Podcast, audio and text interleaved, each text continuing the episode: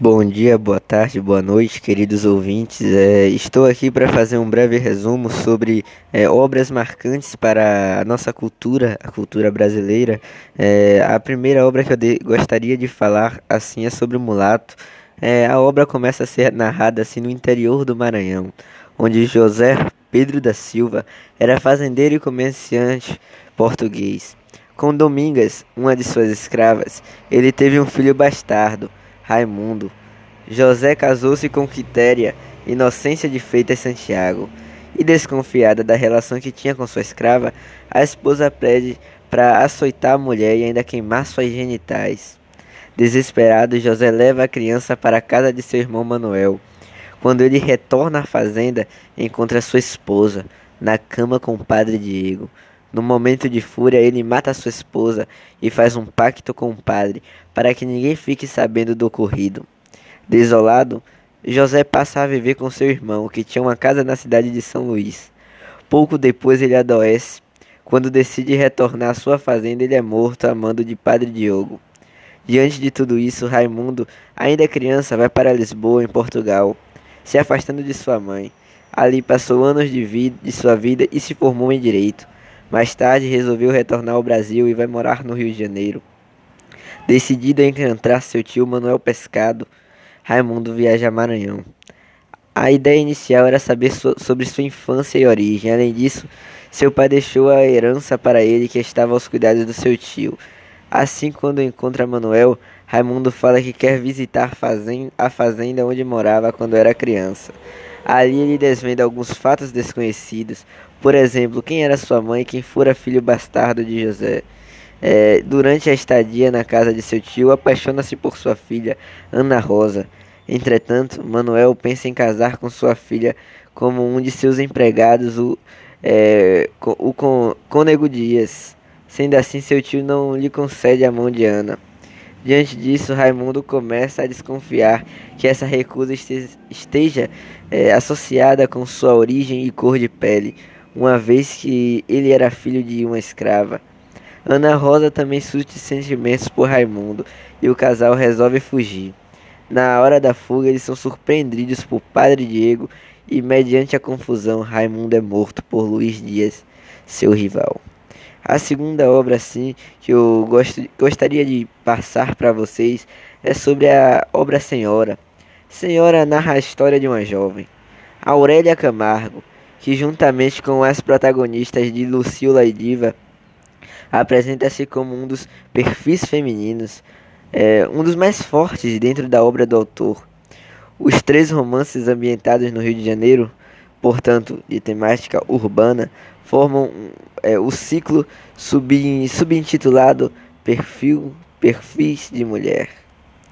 É uma obra assim que ainda tem diva, tem outras obras assim muito importantes e sugiro que vocês ouvintes é, escutem e ou procuram ler, é, vale muito a pena. Agora a terceira que eu gostaria de falar é uma das melhores também para mim, que é Iracema, que narra a história de um amor improvável entre uma índia e um colonizador português no início do processo de colonização efetiva da costa brasileira no século XVII. Desse amor nasceria o primeiro mestiço, símbolo de uma nova raça, que seria o povo brasileiro. Iracema é uma índia de nação tabajara. Ela é filha do pajé da tribo Araquém e está prometida como esposa ao chefe guerreiro Irapuã. A moça também é detentora do segredo da Jurema, ela produz uma bebida alucinógena que é dada aos guerreiros é, em rituais específicos. Este segredo está condicionado à sua virgindade. Ela não pode se entregar a nenhum homem antes de passar a outra virgem o segredo da fabricação dessa bebida. Martim é um guerreiro português que vive entre a tribo Pitiguara e tem a missão de fiscalizar a costa cearense contra as invasões estrangeiras. Junto com seu fiel amigo Poti, lidera os guerreiros pitiguaras nas batalhas contra invasores, principalmente holandeses. Os pitiguaras que vivem na costa cearense são inimigos naturais dos tabajaras, que vivem mais para o interior. Um dia, Martim se perde na mata e acaba encontrando Iracema, que estava caçando. Como os brancos são inimigos do seu povo, ela atira uma flecha, ferindo o homem no ombro. Martim não reage à agressão por ser uma mulher. Ela então leva o português ferido para sua cabana, onde, protegido pela lei da hospitalidade, é cuidado, ele é cuidado pelo pajé. Nasce então uma forte atração entre eles. O guerreiro branco, no entanto, tem a consciência da impossibilidade de sua união com a Índia da tribo inimiga. Pede assim a bebida alucinógena moça para dormir e não ceder à tentação. Sob efeito da bebida, ele tem um sonho, onde chama a moça para se deitar com ele na rede. Ela obedece e os dois acabam tendo relações. Nas palavras de, a, de Alencar, Tupã já não tinha mais sua virgem nos campos dos Tabajares. Ameaçados pelos guerreiros Tabajaras liderados por Irapuã, quer que, que quer beber o sangue do guerreiro branco, eles fogem para encontrar Poti e os guerreiros pitiguaras. Após uma violenta batalha entre as duas tribos, ela confessa a Martim que não é mais virgem e que se voltar para a tribo será morta.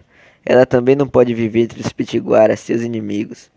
Martim decide então conseguir uma cabana na praia cearense, onde passa a viver com Iracema. Pouco tempo depois ela engravida e esse filho é mais uma marra para Martim, que sonha é, com sua terra natal, mas não tem coragem de abandonar a mulher e o filho, da mesma forma que não pode levá-los para a Europa. É um lindo romance aqui, assim, uma linda história. É, vocês que estão interessados também vale muito a pena. É, vocês vão curtir realmente. E a, a quarta obra que eu gostaria de abordar seria o Cortiço. O livro narra inicialmente a saga de João Romão rumo ao enriquecimento. Para acumular capital, ele explora os empregados e se utiliza até de furto para conseguir atingir seus objetivos. João Romão é o dono do cortiço, da taverna e da pedreira. Sua amante Bartoleza o ajuda de domingo a domingo, trabalhando sem descanso. Em oposição a João Romão surge a figura de Miranda, o comerciante bem estabelecido é, que cria uma disputa acirrada com o taverneiro por uma, bra uma braça de terra que deseja comprar para aumentar seu quintal. Não havendo consenso, há o rompimento provisório de relações entre os dois. Com inveja de Miranda, que possui condição social mais elevada, João Romão trabalha ardorosamente e passa por privações para enriquecer mais que o seu oponente. Um fato, no entanto, muda a perspectiva do dono do cortiço. Quando Miranda recebe o título de barão, João Romão entende que não basta ganhar dinheiro, é necessário também ostentar uma posição social reconhecida, frequentar ambientes requintados, adquirir roupas finas, ir ao teatro, ler romances, ou seja, participar ativamente da vida burguesa. É, no cortiço, paralelamente, estão os moradores de menor ambição financeira. Destacam-se Rita Baiana e Capoeira Firmo, é, João Jerônimo e Piedade. Um exemplo de como o romance procura demonstrar má influência do meio sobre o homem é o caso do português Jerônimo, que tem, assim, uma vida exemplar até cair nas graças da mulata Rita Baiana, que opera assim uma transformação no português trabalhador, que muda todos os seus hábitos. A relação entre Miranda e João Romão melhora quando o comerciante recebe o título de barão e passa a ter superioridade garantida sobre o oponente. Para imitar as conquistas do rival, João Romão promove várias mudanças na estalagem, que agora ostenta ares aristocráticos. É, o cortiço todo também muda, perdendo o caráter desorganizado e miserável para se transformar na vila de João Romão. O dono do cortiço aproxima-se da família de Miranda e pede a mão da filha do comerciante em casamento. Há, no entanto, o empecilho representado por Bertoleza, que, percebendo as manobras de Romão para se livrar dela, exige usufruir os bens acumulados ao seu lado.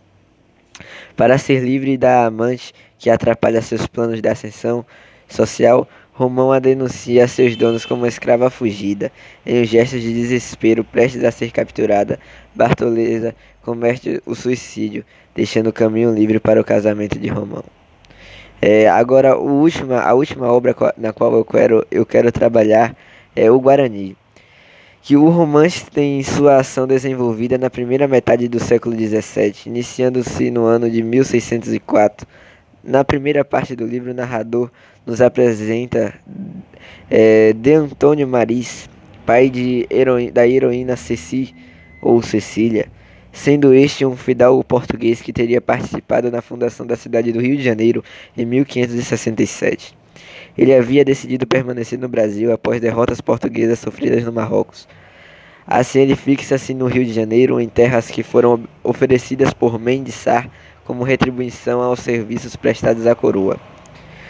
A casa de Antônio é construída tendo-se como modelo os castelos medievais europeus e ele passa a viver lá com sua família, criados e outros companheiros. A propriedade fica localizada na Serra dos Órgãos, às margens do rio Paquerer, é, um afluente do rio Paraíba, e este é o local em que se dará a ação do romance.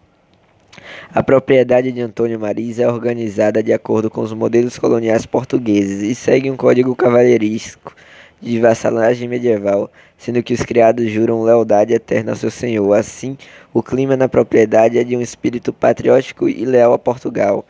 Lá habitavam, além da família, cavaleiros, eh, aventureiros, fidalgos e até mercenários em busca de ouro e prata.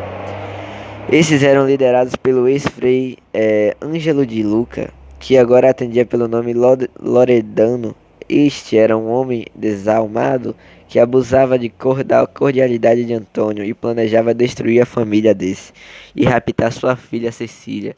Porém, ela estava sempre muito bem guardada pelo índio Peri, o herói da história. Ele havia salvado Cecília de uma avalanche de pedras e conquistou amizade e gratidão tanto da moça quanto de seu pai. Em certo momento, o filho de Antônio mata uma índia da tribo Aimoré por acidente durante uma caçada é, o que deixa a tribo enfurecida e com sede de vingança. Então, os então dois índios amorés vigiam Ceci enquanto a moça se banhava e se preparavam para matá-la, quando são mortos por, por flechadas certeiras de peri. Uma índia aimoré que viu tudo o ocorrido relata os fatos para sua tribo, e isso acaba desencadeando uma guerra entre a família de Antônio e os aimoré. Um paralelo, a essa luta, é, Loreano Loredano continua em seu plano de destruir a família do fidalgo português e raptar Ceci. Porém, seus, seus planos são sempre frustrados por Peri, que está sempre vigiando a moça. Além disso, tem-se a personagem de Álvaro, um jovem nobre apaixonado por Ceci, mas que não tem seu amor retribuído por ela. Mais, mais tarde, porém, Álvaro é, irá se envolver com Isabel filha bastarda de Antônio e apresentada oficialmente como sendo prima de Ceci. A guerra com os Aimorés vai ficando cada vez mais tensa e Peri resolve entregar-se a um ato heróico de sacrifício. Sabendo que a tribo Aimoré é antropofaga, é, Peri toma veneno e vai lutar na própria aldeia Aimoré. Assim, de, após Peri morrer em combate, os índios irão devorar sua carne envenenada e acabariam morrendo. Esta seria a única solução para a guerra, mas Álvaro salva diante do desespero de Ceci ao saber de tudo. Peri resolve tomar um antídoto e sobrevive. Álvaro acaba falecendo em combate e Isabel se suicida. Algum tempo depois, Loredano trama a morte de Antônio, mas é preso e condenado a morrer na fogueira por traição. O cerco dos Aimoré chega a um nível muito perigoso para a família do Fidalgo, e Antônio pede a Peri para que ele se é, converta ao cristianismo e fuja com Ceci. Assim, os dois jovens fogem em uma canoa pelo rio Paquequer e ouvem ao fundo o castelo de Antônio pegando fogo, pois quando os índios invadiram a residência do nobre, ele explodiu barris de pólvora, matando a todos. E é isso, galera. Espero que tenham gostado e uma boa, um bom dia para todos vocês.